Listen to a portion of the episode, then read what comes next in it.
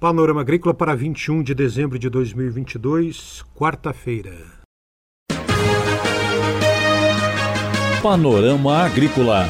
Programa produzido pela Empresa de Pesquisa Agropecuária e Extensão Rural de Santa Catarina.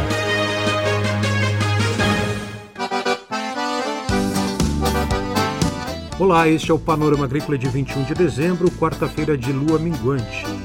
Na mesa de som está o Eduardo Maier e o ditado é: Toma conselhos com o vinho, mas ao tomar decisões, beba água.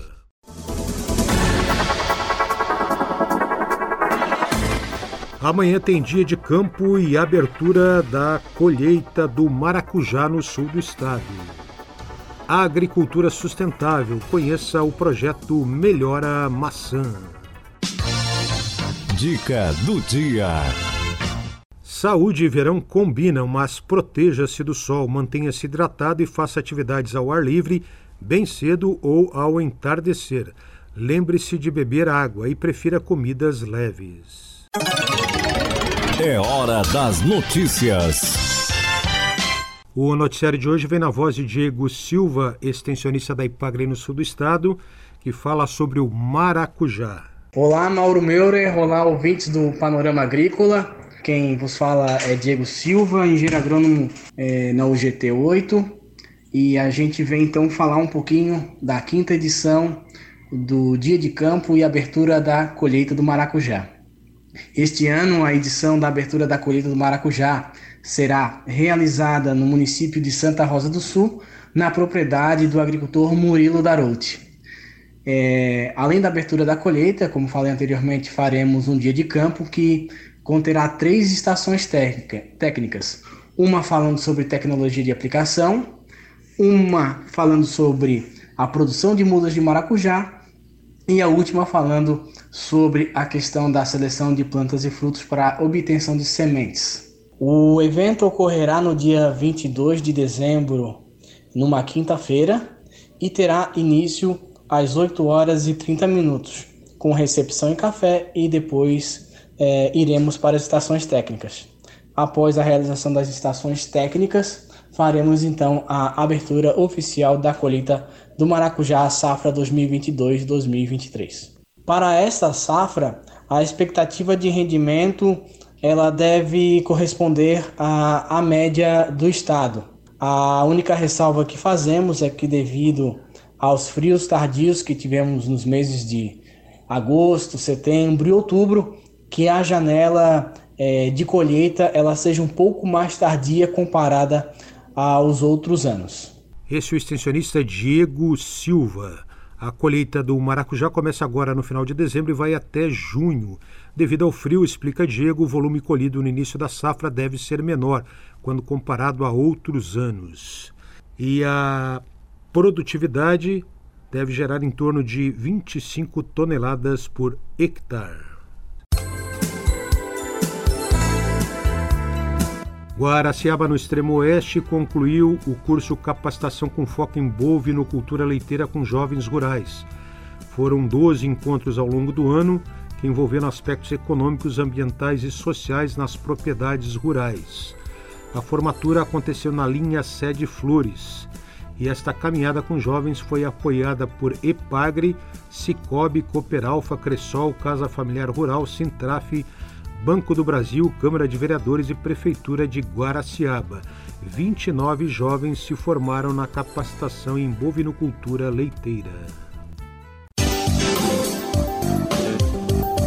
Confira a entrevista de hoje. Marcos Vinícius Quitchell é o entrevistado de hoje do Panorama Agrícola. Ele é pesquisador da IPAGRE na estação de Caçador e venceu recentemente o prêmio Fritz Miller na categoria Agricultura Sustentável com o projeto Melhora Maçã. Ele explica como funciona esse projeto de agricultura sustentável. A Epagres foi contemplada nessa 23ª edição do, do Prêmio Fritz Miller, Prêmio de Ecologia, é, promovido pelo Instituto do Meio Ambiente de Santa Catarina, né? um prêmio, é um reconhecimento pelas contribuições à sustentabilidade ambiental é, no estado, né? as ações que envolvem sustentabilidade ambiental no estado. E a IPAGRE foi contemplada por três projetos, né, três é, inscrições feitas ali no, no, no, no, prêmio. E um deles foi o projeto Melhora Maçã, né, o programa de melhoramento genético de macieira da IPAGRE. É, na verdade, essa premiação veio em função de que, é, obrigatoriamente, o, pro, o programa desenvolve cultivares que são melhor adaptadas ao clima brasileiro, que é um clima relativamente quente para a maçã, né? Então a maçã geralmente precisa de mais frio do que o frio que acontece no Brasil. Então a gente, um dos propósitos do programa é justamente desenvolver materiais que tenham melhor adaptação, boa brotação, boa floração e boa produção nas condições de clima mais quente, como do, do, do sul do Brasil, né? Uh, outra contribuição do programa também, outro objetivo que a gente foca é justamente a resistência a doenças.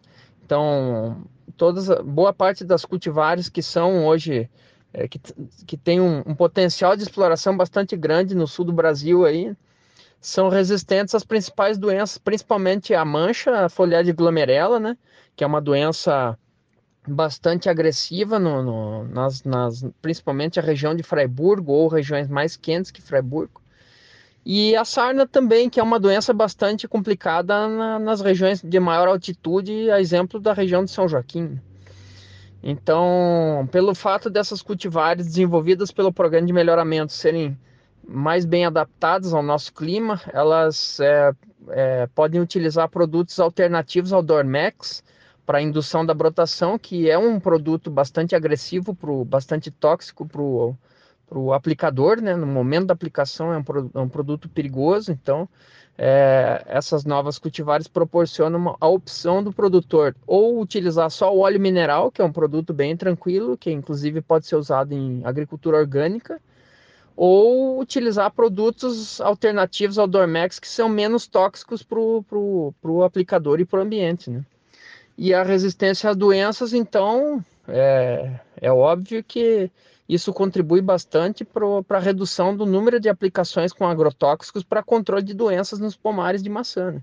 Então, esse foi o grande, a, a grande contribuição assim que o, o Instituto do Meio Ambiente reconheceu pelo trabalho que é feito pelo Programa de Melhoramento de Maçã há mais de 50 anos na EPAG. Então, é um projeto bastante antigo, é, hoje eu continuo esse trabalho que começou lá atrás com, com os pesquisadores Anísio Pedro Camilo e Frederico Denardi. Né?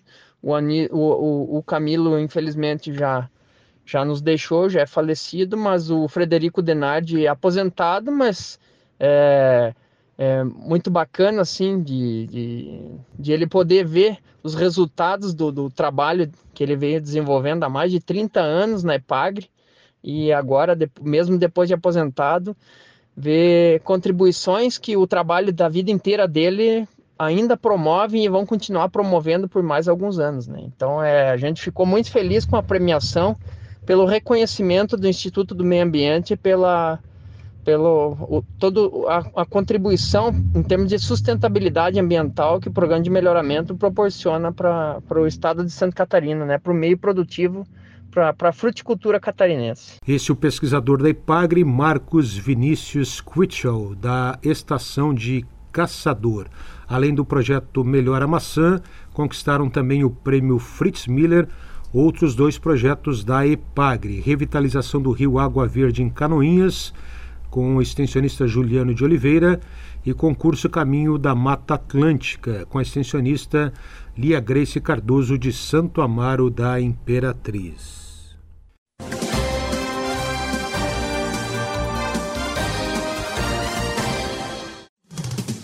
Atenção produtor! A influenza aviária é uma doença de grande impacto para o setor avícola. Precisamos da sua ajuda para focar na prevenção. A influenza aviária é causada por um vírus que pode ser transmitido pelo ar, água, alimentos, materiais e pessoas contaminadas e pelo contato com aves doentes. Evite o contato das suas aves com as aves de vida livre.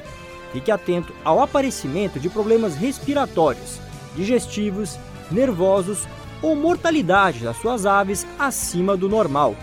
Em caso de suspeita, avise imediatamente o escritório da SIDASC do seu município ou ligue 0800 643 9300.